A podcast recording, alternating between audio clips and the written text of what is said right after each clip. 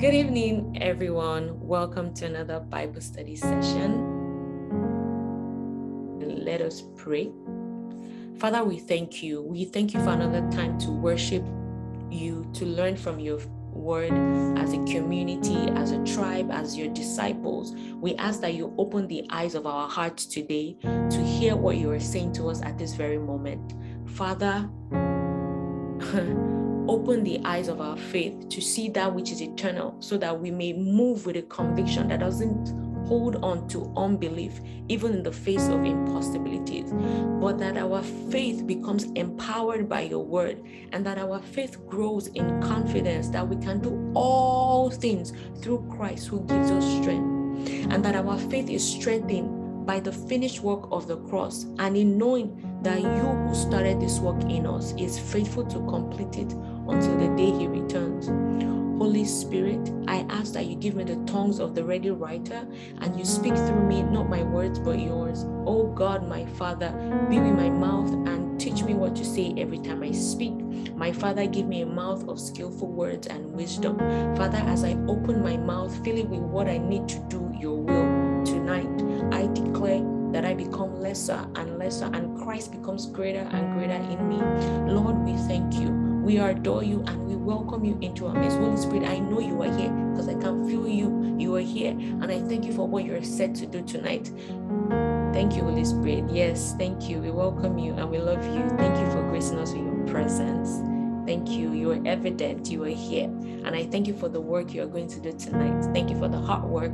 Thank you for for the refining. Thank you for clarity. Thank you for wisdom. Thank you for mercy.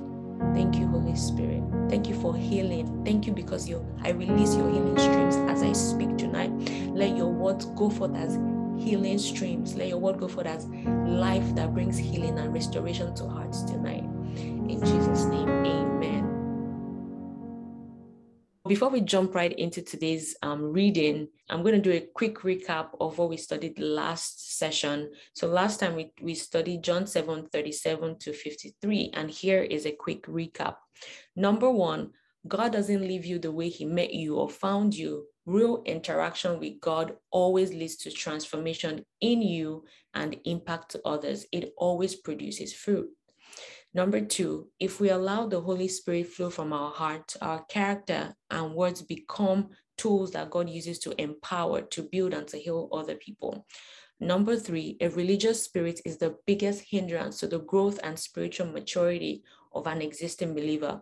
If we don't submit to the leadership of the Holy Spirit, we will tend to fall for religion and it sets us it sets us back from unlocking the fullness of God.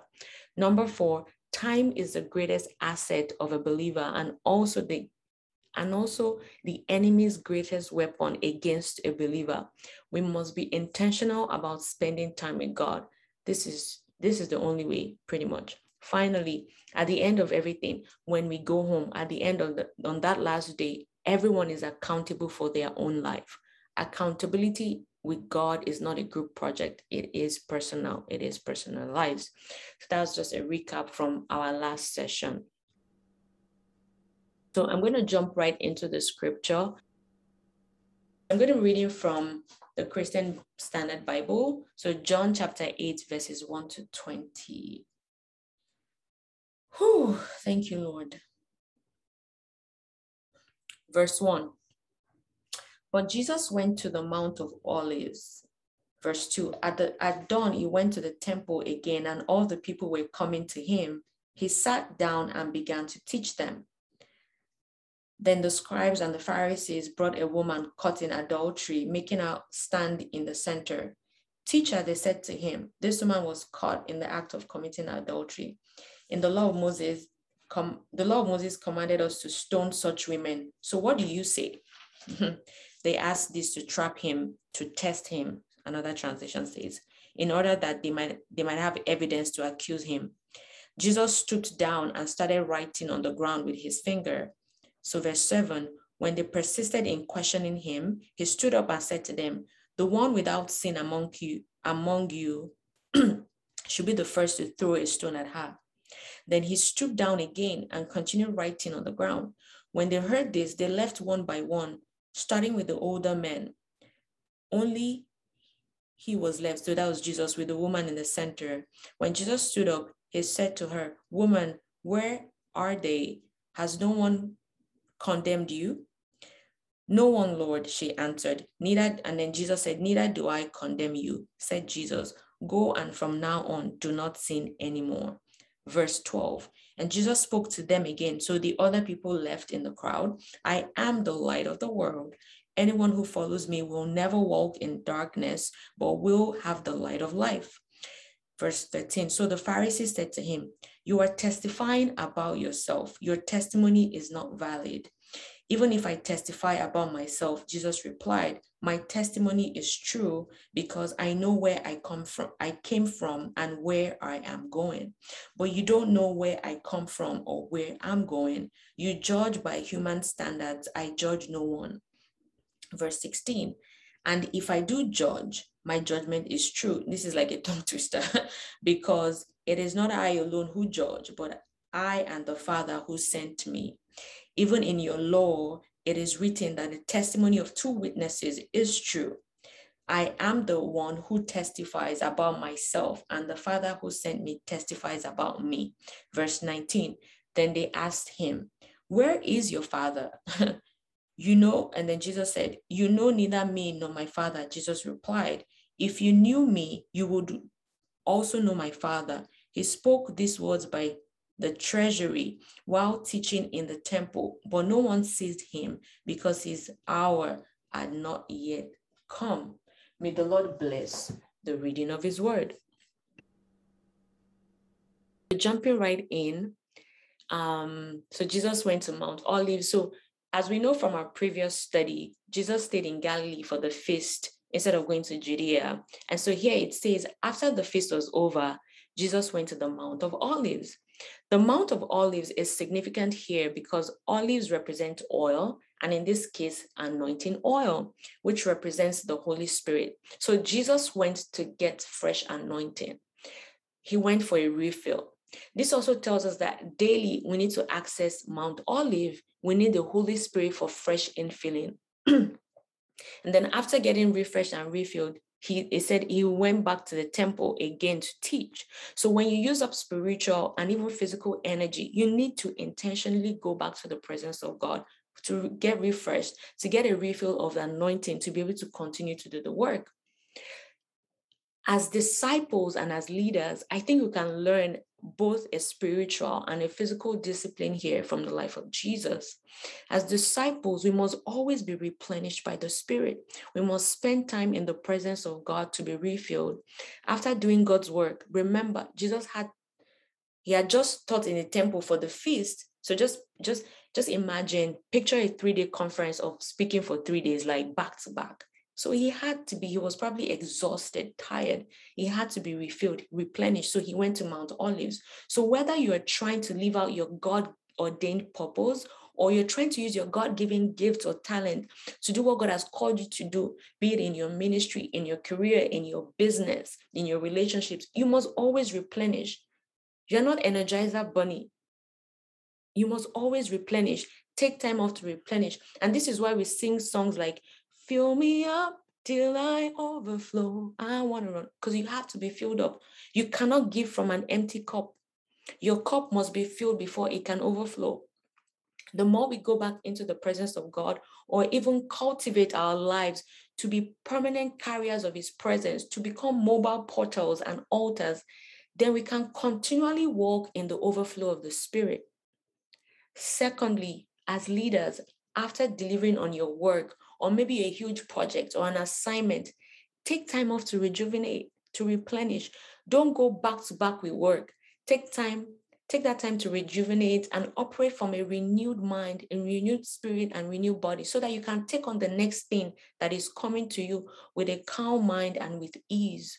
We must make a commitment to walk in overflow and not overwhelm. Some of us go back to back on projects. We don't take breaks in between. For whatever reason, we think that doing that is a guarantee to security. But our security and assurance and help comes from God who made heaven and earth. Psalm 121, verse 1. So why not lean on him for renewal and strength? Rest in the presence of God. And I believe that that is the word for somebody here today. We move moving on, we see Jesus going back to the temple. It says early in the morning. I think this is another discipline that Jesus cultivated that became one of his habits. He loved to wake up early to spend time with God in prayer. As disciples whose role model is Jesus, this discipline is one we should all adopt. I'll be honest with you, this is an area I struggle with. Like, I'm not even that morning person. Like, but with the help of the Holy Spirit, He helps me, you know, every now and then get up early to pray and to wait on the Lord, right? And so this is definitely still work in progress, but it's definitely a good discipline. And why is it a good thing to? It's not like there's there's no formula like you have to wake up early. If you don't wake up early, then maybe God is not answering you. No, it's just a good discipline because I find that early in the morning, you know, everywhere is calm and still. It just really allows you to hear from God without the disturbance of the day, right? So you know how noisy the world is. Before you know it, your phone is filled with messages from group chats with WhatsApp and group chats. Let's not even go into that conversation. But social media is buzzing, emails are dropping. Then, you know, if you live in like a city, maybe the trains start running, you know, just so much noise. So during those early hours, people are still sleeping. The noise is at a much lower frequency. It allows us to focus more on God. And I think this is why Jesus actually really went in the morning. It's not a rule, anything, but it just makes you just focus, right? I think that's so powerful. If Jesus himself needed focus while on earth, can just imagine what we need, right? So, as I said, Jesus came early to the temple to teach. It also shows that this was a discipline the Jews practiced. Because if Jesus went to the temple, so he woke up early um, to go to the temple to teach, it means that the, is the Jews and the disciples in turn also went to the temple early. What this tells me is that they went to the temple early to learn from God and to pray. I love this so much because it typifies what we as disciples, we as believers in Christ, and you know, as Christians, should be doing with our mornings. And this is why the first thing we should do in the morning when we get up is to study the word and to pray, literally to take ourselves into the temple of God by, you know, you know right now our bodies are the temple so we don't necessarily have to go to a physical temple but you can come you can turn your you can have altars in your place you can have this place where you pray. Literally it's all about you presenting yourself as that living sacrifice being that temple where you can house the presence of god study the word and to pray. Beautiful. So it says the people gathered as jesus taught. Then the scribes and pharisees brought in a woman caught in adultery, Jesus clearly needed to visit Mount Olives with this matter that he had to deal with. So imagine if he didn't get refreshed by the Spirit, how would he have handled this situation? This is one major reason we must spend time alone in the presence of God in the morning before we start our day, because it prepares us for our day. Because we don't know what the day would throw at us, right? Just like Jesus, he went to Mount Olives, he came to the temple, boom, challenging situation. He didn't plan for it, right? So it prepares us for our day. So when we've equipped ourselves with your armor in the morning, you'll be able to withstand the fury that the enemy brings to you.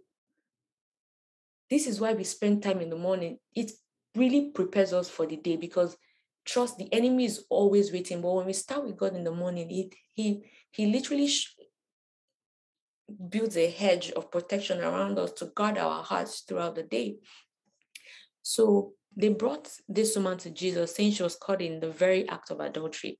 I have so many thoughts on this. Number one, how did they catch her?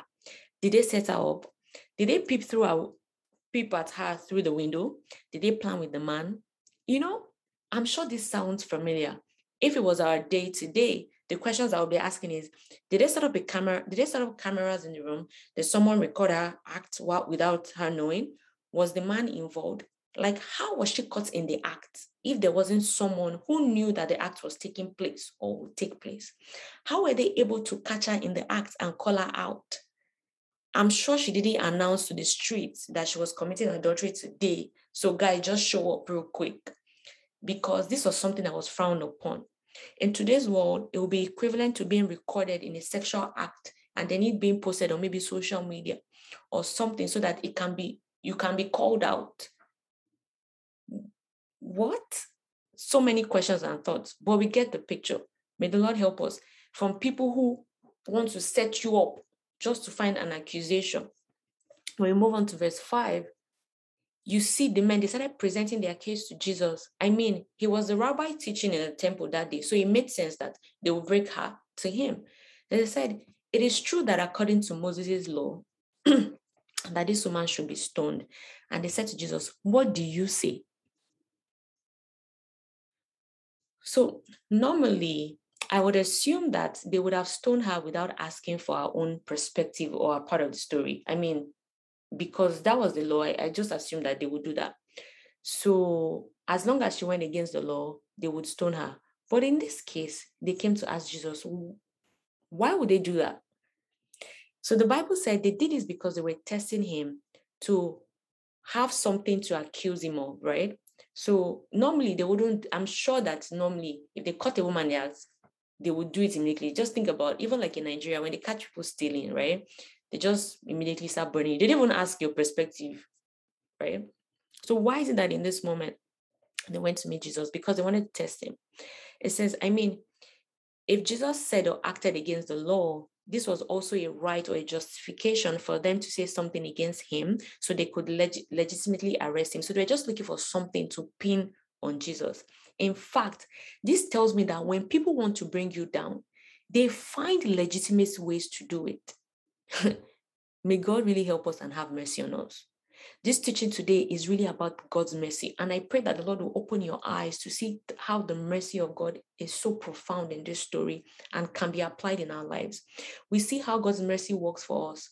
Just imagine people trying to find legitimate legal ways to bring you down. The truth is, you won't be able to overcome this if God Himself doesn't help you because you don't know that they are doing this unless God opens your eyes and your heart to discern it. May God continue to give us wisdom to navigate this life. So, as I said, why did they come to ask him? Why didn't they just stone her immediately according to the law? Now, let me let me show you something. The deeper mystery here is to their unseen motive. Is that they were asking the God in Jesus, that they were asking the ultimate authority in him what he thought. They recognized that he had some sort of superior authority and knew deep down that what he says can hold weight. Despite the fact that they were so determined to find fault in him by challenging his knowledge of Moses' law, deep down inside of them, they wanted to know what Jesus really thought about being caught in such an act, so that when if it happened to them, they could use that to justify their own act. Let me explain to you what it means in today's world. You know how you want to get advice from some authority figure so that you can use the advice to determine or justify your own actions. That is basically what they did there. People go to men of God, they go to people that they look up to, and they feel like maybe when this person gives me this advice, it will, whatever they tell me can justify my action. This is what they did here. That was just interesting to me. And moving on to verse 7, it says they continued asking him, you know, and then he, and so, and when they continued asking him about like the situation, Jesus put his, looked down. He said, so he says they were testing him to see his response for their own good. So basically, they were testing him, but it was almost like it was, you know, manipulative. they were testing him to trap him, but they were also testing him to get justification for themselves. Even though they wanted to stone the woman based on religion, they also hoped that there was another solution that didn't require stoning in case it was their turn the next time. So they said that to test him. So Jesus bent down and wrote on the ground. So what was he writing? The guy, you know what I really appreciate about Jesus? Very wise, very smart. And this is why I love reading the Bible. You can pick cues on how to handle difficult situations. He bent down and wrote on the ground. What was he writing? I believe when he was writing on the floor, he was communicating with the Holy Spirit. He was saying, How do I handle these people? Like, what is all this? I just came here to teach in the temple. What is this woman? What is this trap that they're trying to set for me? This is a great strategy Jesus used and one that we must, and I believe we should adopt in our day to day, especially when we are faced with challenging situations or situations that test us. Because there's sometimes you know that this particular thing is trying to trap you. What this means is that you don't have to speak immediately. You can store your response while you talk to the Holy Spirit for direction and the wisdom on what to say. So, as soon as Jesus got his response from the Holy Spirit, he looked at them and said, If any one of you is without sin, stone her. Then, when he was done, he, he stood back, he stooped back down and wrote on the ground, still communicating with the Holy Spirit. What does this show us? It shows us the strategy Jesus used here shows us that another principle shows us another principle that we can learn on how we can hear from the Holy Spirit. Hearing from the Holy Spirit is step by step. He instructs us step by step. First, Jesus said, If any one of you is without sin, stone her.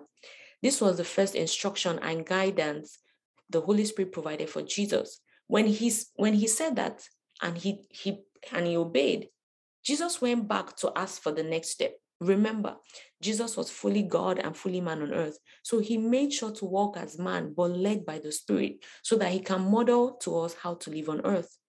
So Jesus went back to the Holy Spirit to ask for further guidance, the next for the next step.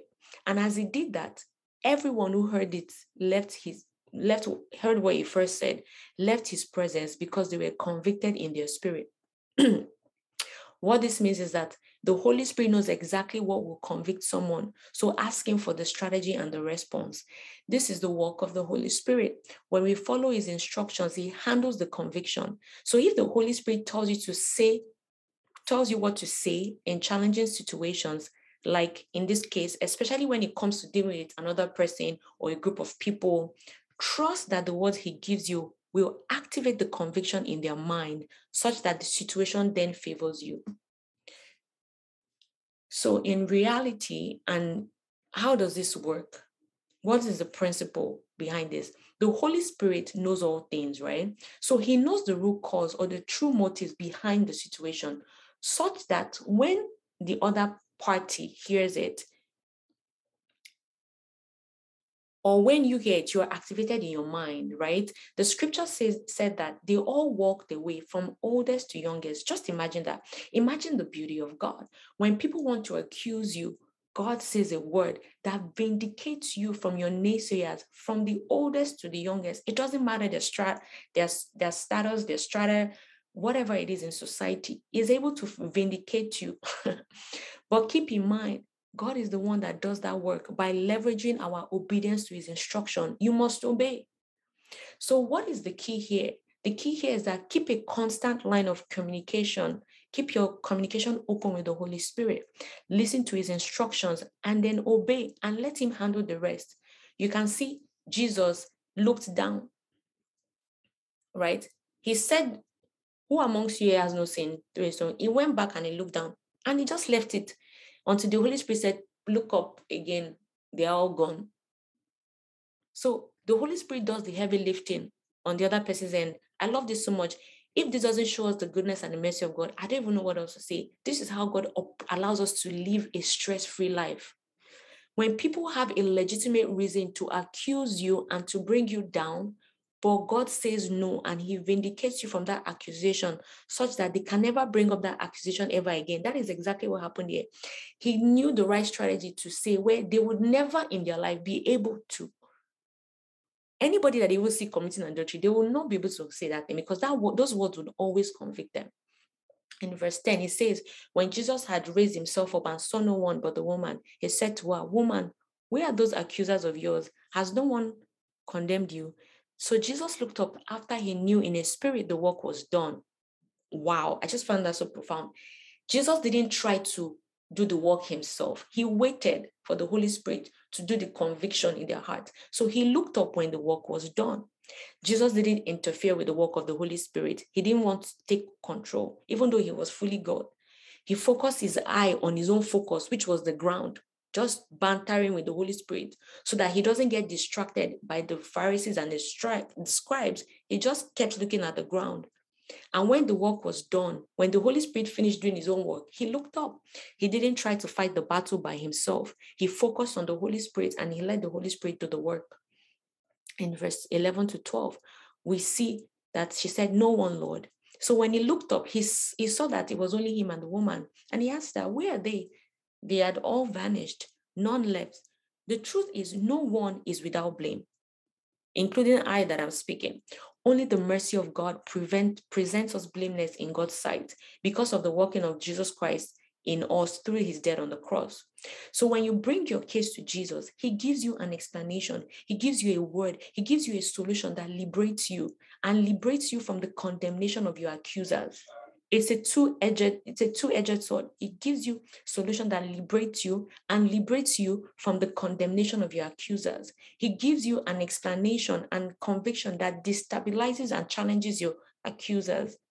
And when Jesus speaks to you, he does it without condemnation. I love it so much. He said, Neither do I condemn you. He gives you a solution that liberates you, and the process gives you a gift to not sin anymore. All your accusers no longer have any hold on you. And he said, I don't either. I believe Jesus is saying that to someone here today. I do not condemn you. Go and sin no more. He told her, Now you are free to go. Walk guilt free, but don't go back to adultery. You know it's a sin, so don't do it anymore. But know that anyone who accuses you is also a sinner. So don't feel ashamed of your sin. Instead, be liberated knowing that you know you are no longer bound by it. It doesn't have a hold on you anymore. Don't sin no more because sin allows others and your mind, and of course, spiritually speaking, it allows the enemy to have a hold on us. This is why God doesn't want us to sin. It's just the consequences of it the ramifications. Remember, the enemy is the accuser of the brethren. So he's always looking for something to use to accuse us in front of God. So funny, it's so funny that the way the Pharisees presented this case of this woman to Jesus is how the enemy accuses us daily in the presence of God. And the way Jesus treated the Pharisee, the Pharisees is how God treats Satan. God says to Satan, the blood of Jesus has covered that. Have you forgotten that when Jesus died and he resurrected, he defeated hell and the grave? You no longer have a hold on this one. I think that is just so powerful that this imagery of this accusation of the adulterous woman, as she was called in the Bible, shows us how God handles and Jesus, how the blood of Jesus handles our the accusations that the enemy brings in front of us. What it's such a powerful imagery of the mercy of God that is available to us every day. No wonder that the Bible says the mercies of God are indeed new every day. And I want us to operate in that mindset. I wake up every day knowing, Father, your mercy is available to me today. The devil no longer has a hold on my mind. Is can't accuse me because the blood of Jesus speaks better things for me than the blood than any other blood. I love how Jesus dropped the mic in verse 12. Like I was like, that is big energy moves. He said, Let me tell you how I'm able to do what I just did for that woman and how I can do the same thing for you. Just listen real quick. He made it public information to everyone there. He said, Let me show you how this works. He says, I am the light of the world. If you follow me, you won't walk in darkness anymore, but you will have light. You would have the light of life. What this means is that if you follow Jesus, you wouldn't walk in darkness. You would have the light of life. Truly following Jesus means that you would have light to show you where to go. You won't be confused. There won't be darkness. His light will light your path. His word will be a lamp unto your feet and a light unto your path. His word and the Holy Spirit will help you navigate life. And because of this, when you are in situations like this, situations where you, you, situations even where you were the one at fault, right? Because this is, she was literally sinning she was really literally in sin and doing something against the law right? So in situations where you are the one at fault where you did something wrong where you deserve the consequences where people have a legitimate accusation over you where the enemy also has a legitimate accusation over you jesus is saying because i am the light I can set you free. I am the one who brings light to dark places. I am the one who uses light to displace the consequences of your sin. The blood of Jesus frees us from the sin, but his light frees us from the guilt and the condemnation of the consequences of the sin. This is the mercy of God. The light of God through his word and the spirit elevates us to positions that allows God to vindicate us even when we are wrong. This is so deep and profound. The depth of this word is too deep to be explained in, on this call. But know this Nothing you can ever do is too big or too small or too great a, of a sin for God not to be able to vindicate you or save you from or give you complete liberty from.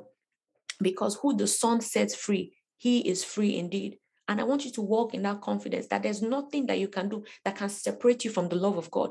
Because Christ, who is the light of the world, is saying to you today, My blood has freed you from the sin. My light, which is the word of the Lord, frees you from the guilt and the condemnation and the consequences of the sin, which is exactly what happened to this woman here.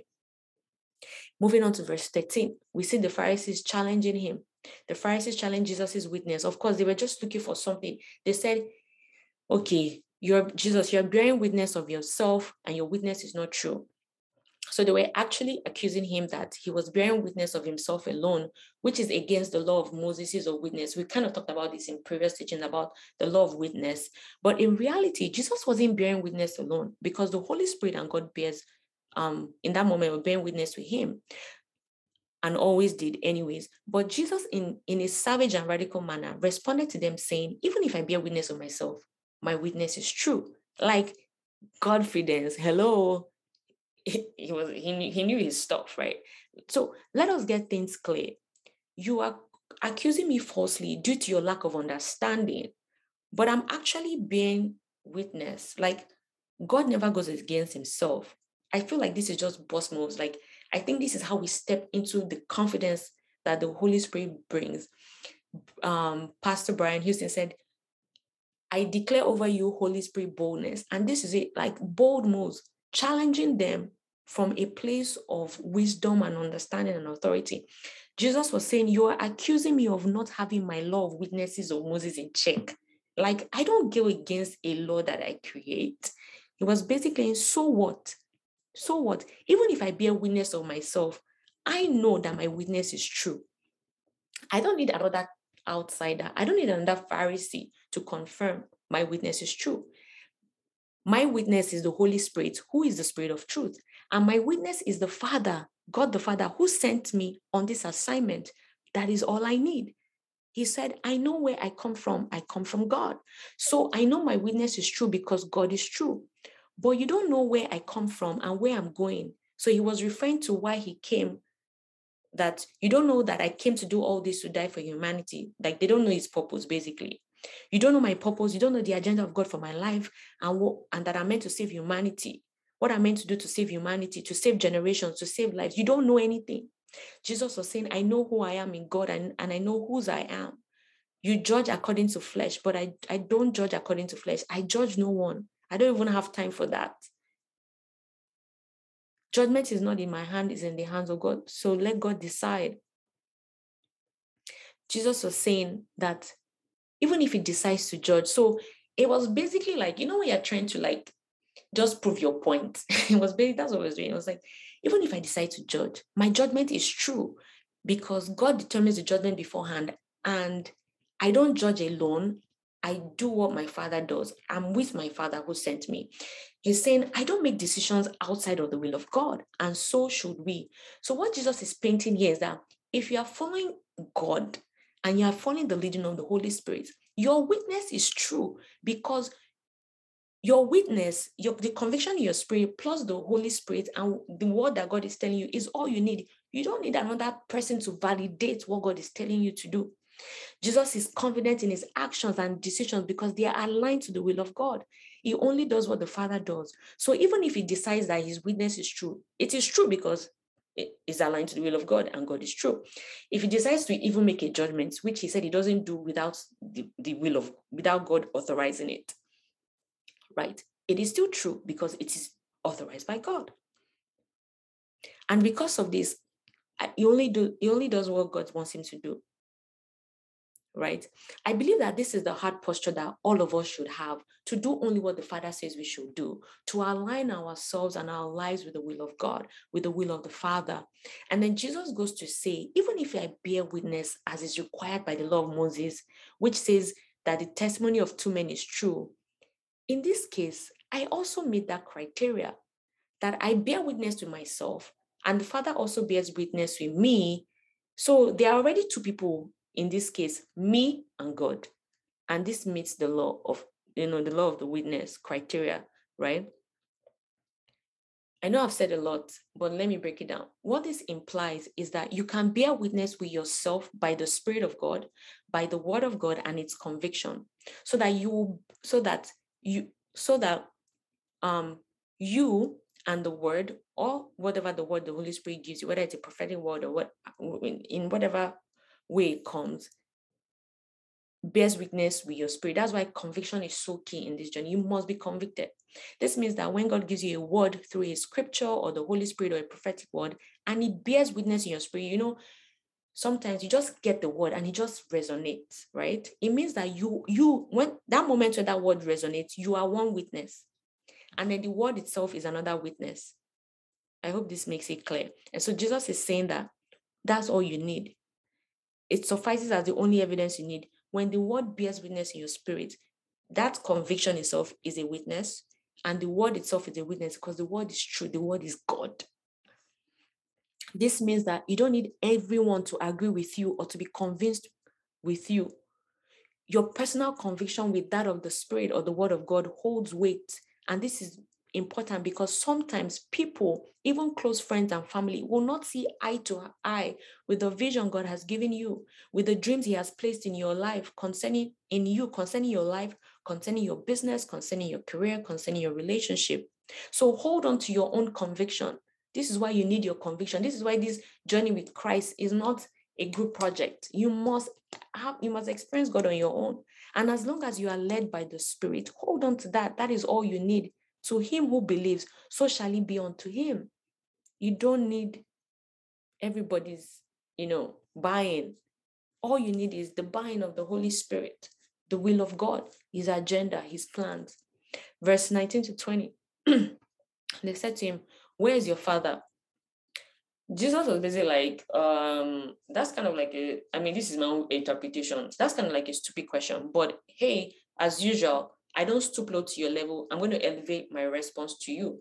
And so his response was like, he didn't answer them as usual. He elevated it, he changed, he elevated the, the conversation and shifted it to the higher realm of thinking. He said, so it's like, you, you neither know me nor my father. So basically, the Pharisees wanted a physical location of Jesus's father. They wanted physical proof that he was sent by God. They wanted evidence that his message was from God. They wanted, they wanted to know that the vision was from God. Maybe they wanted to see where Jesus' father, as per God, lived, so they could walk to him and talk to him because I don't really get. So they could have, or they could have physical evidence, or maybe they were talking about Joseph, like where is your father? So we can go report you. What kind of nonsense is this? Why are you feeling like, I, I don't know, who knows, right? But one thing I know is that many of us and many people want to see physical evidence of your father, of what God is saying to you, of this conviction that you carry before its maturation. You see, they were asking him, where, where is your father? They wanted to know how is he saying all these things when he was saying, You don't know where I'm going, where I'm coming, so they wanted to see evidence, evidence. And Jesus responded saying, You neither you know neither me nor my father. If you had known me, you would have known my father also. So what Jesus is saying is that you want evidence of my father so you can prove. So maybe you can then believe me, right? And Jesus is saying, you can't see proof because you don't know me or my father. That if you had if you had spent time in my presence, if you had gotten to know me, then you will know my father who my father is because he will reveal himself to you. Because god is a rewarder of those who diligently seek him.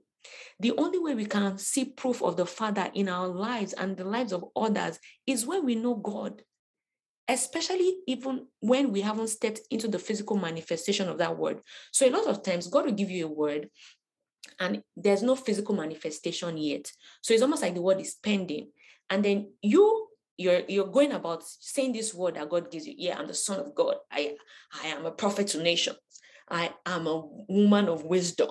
I am a mighty warrior, you know, strong in battle. You know, you're saying all these affirmations, and then people are looking at you like, mm-hmm, yes, affirm, but the way your life is looking and the what you're saying, they don't relate. They want proof. They want proof. Right? They want to see proof. because that word hasn't fully manifested manifested right? And jesus is saying that for those who want to see proof or the evidence of god's word or promise in your life before it's time before the time is right for the word to be manifested that they can't see proof until it's fully mature because they don't know the father. I think it's so profound because when people come at you and do, and they look at you less than the word that God is giving and the conviction that you carry. It is not their fault. It's because they don't have that relationship. Because if they know the Father, they will see it before they see it. They will see how God sees. Because that is one thing I know God does. God would always let you see the way He sees. There's so much to unpack here. But the summary is people who don't really have that genuine friendship and intimate relationship with God may find it difficult to see the proof of God or the Father in your life just because the evidence they seek hasn't yet been manifested. So that period of waiting, you know, before the word is manifested, the period of waiting. People keep asking, ah, boy, you're saying you're a mighty man of valor, but we don't see any valor, we don't see any might. Right now, you look weak. It's, they can't see because they don't have that relationship with God. But that people who know God in intimate relationship don't need to see the evidence that God sent you. They don't need to see because they already see the way God sees. And so they believe that what God is doing in your life, with that, they believe what God is doing in your life without seeing a physical evidence of it. This is what faith is all about. This is the definition of faith. In verse, tw- finally, in verse 20, we see that. I mean, there's just so much to unpack there, but I just hope that God, the Holy Spirit, just sheds light into your life as I just put on. This is what faith is about. People don't need to see it. People always want to see evidence, but the thing is that you must see it before you see it. Finally, in verse 20, it says, Jesus spoke in the treasury as he taught in the temple. What irony. He taught where they kept money. This signifies that the value of this message, this message is so deep. I'm telling you that this thing can be unpacked for like days. This means that the understanding this message is just as valuable and has as much buying power as money or things in your treasure. And he also says that they couldn't lay hands on him or arrest him because his time had not come.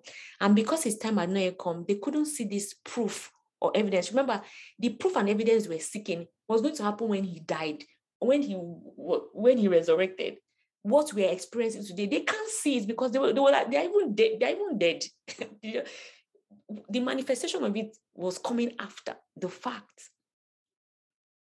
So when you know God, he will protect you from the people who want to kill your purpose prematurely, who want to step into before God says it is time. He will protect you from people who want to suffocate you with conversations on evidence of God's working in your life until they can believe that God is really with you. He will protect you from them. He will cut off relationships of people who want to be questioning, okay, how far, how far, how far, how far. He will cut it off. That is what God does. May God have mercy on us. It's, it's really, this stuff is deep.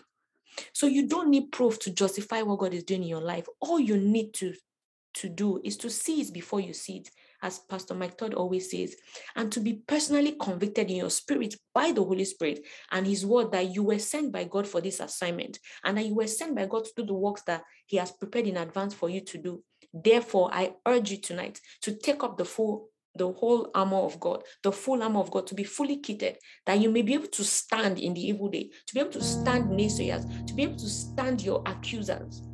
And having done all that, stand. Because God, who sent you, is backing you up. Amen. May the Lord bless the reading of His word. And I just pray that, Lord, you will shine light on this word and that this word will become word in flesh would live out this word, will live out the principles that we've learned tonight.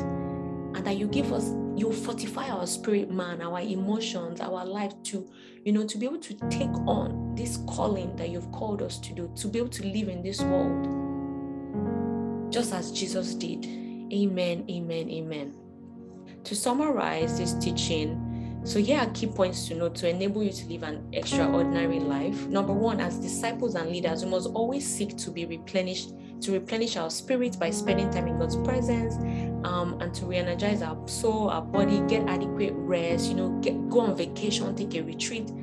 You know, it's all part of it. God encourages that. It's not just work, work, work, work, work, work. You know what I mean? Balance, everyone. Number two, stay connected to the Holy Spirit. Keep a constant line of communication um, open with the Holy Spirit. Listen to his instructions, obey, and let him handle the rest. Number three, this is so profound, and please hold on to this.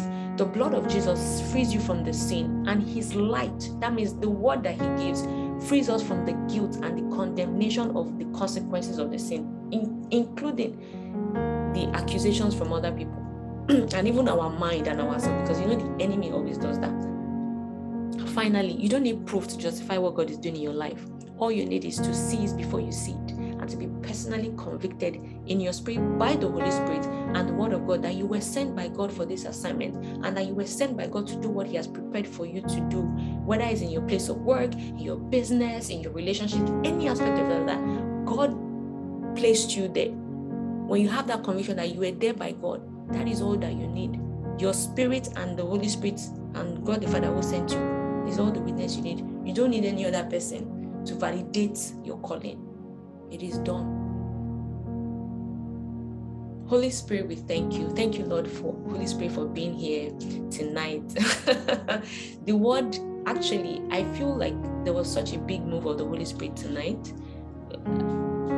And I just I thank you, Holy Spirit, for your move and what you're doing in our hearts and in our minds tonight. That you have really, really elevated our mindset to the next level. Thank you for another time to fellowship with you and to learn from your word. Um, Jesus, we thank you for always teaching us through your life and your example. You are our role model and our mentor. We just want to say thank you. We love you so much. Jesus, Son of David, have mercy on us. Jesus, Son of God, have mercy on us. Have mercy. We surrender our lives to you tonight and we ask that your mercy speaks for us in this moment. Thank you for loving us despite our flaws, our weaknesses, and our insecurities. Thank you because your mercies are new every single day over our lives. Thank you for always overlooking our errors and shortcomings. And you still extend your love to us. You still extend your grace and your mercy to us every day.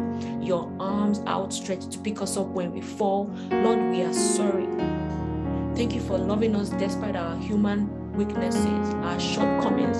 Lord, we love you and we just say thank you because you are not man, but you are God who forgives and wipes off our sins and clean and you cleanse our slates, cleaning it out completely, making us white as snow no more stains.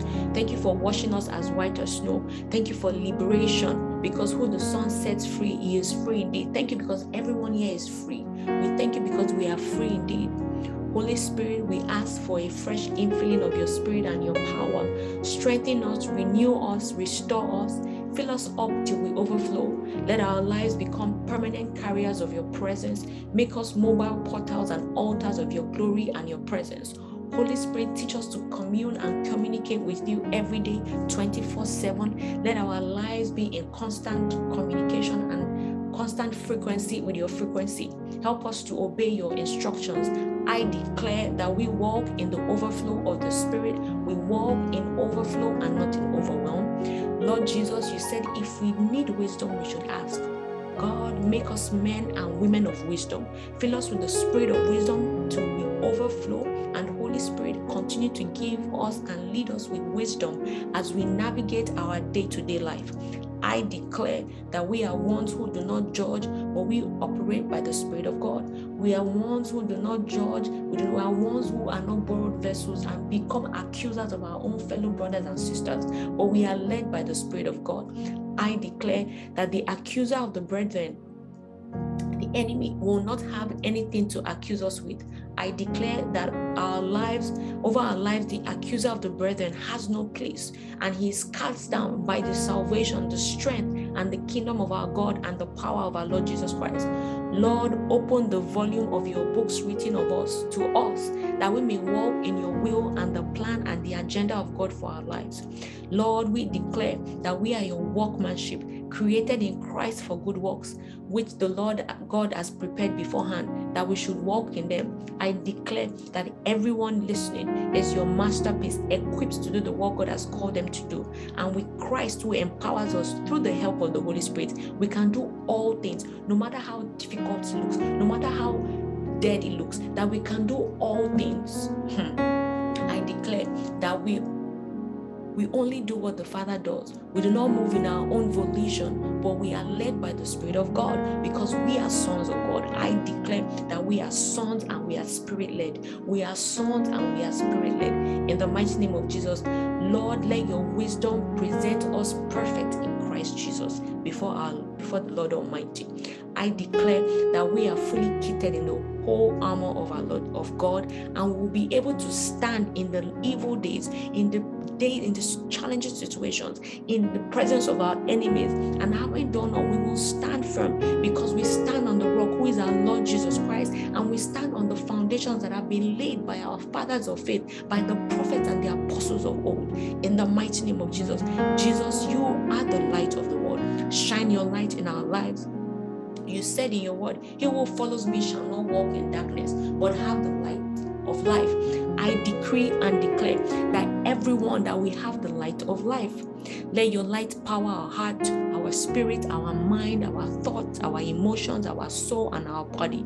Let your light be the only source powering our being the very core of our being, let it be powered by your light.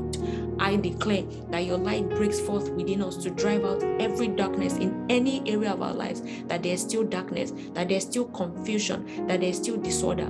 Open the eyes of our heart to see, Lord. Illuminate our heart, and that every dark place within our within us. Let your let there be light. I release the light of God over every dark place of your life, and I declare, let there be light. Where there's confusion, I decree clarity.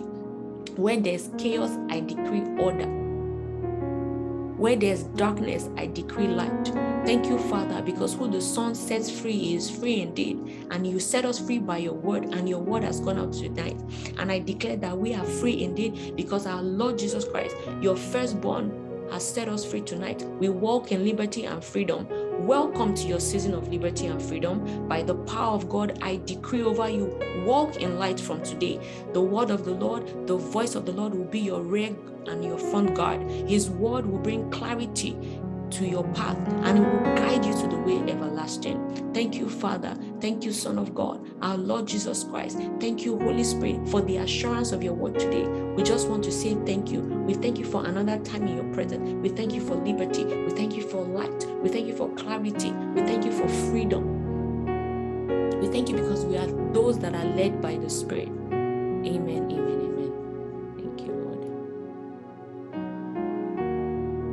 Thank you for listening to today's session. I hope you were blessed. I trust you were. Don't forget to invite your friends to the sessions or get them to sign up to receive our daily prayers and to get access to the bi weekly Bible study session. The link is in the bio. See you next time.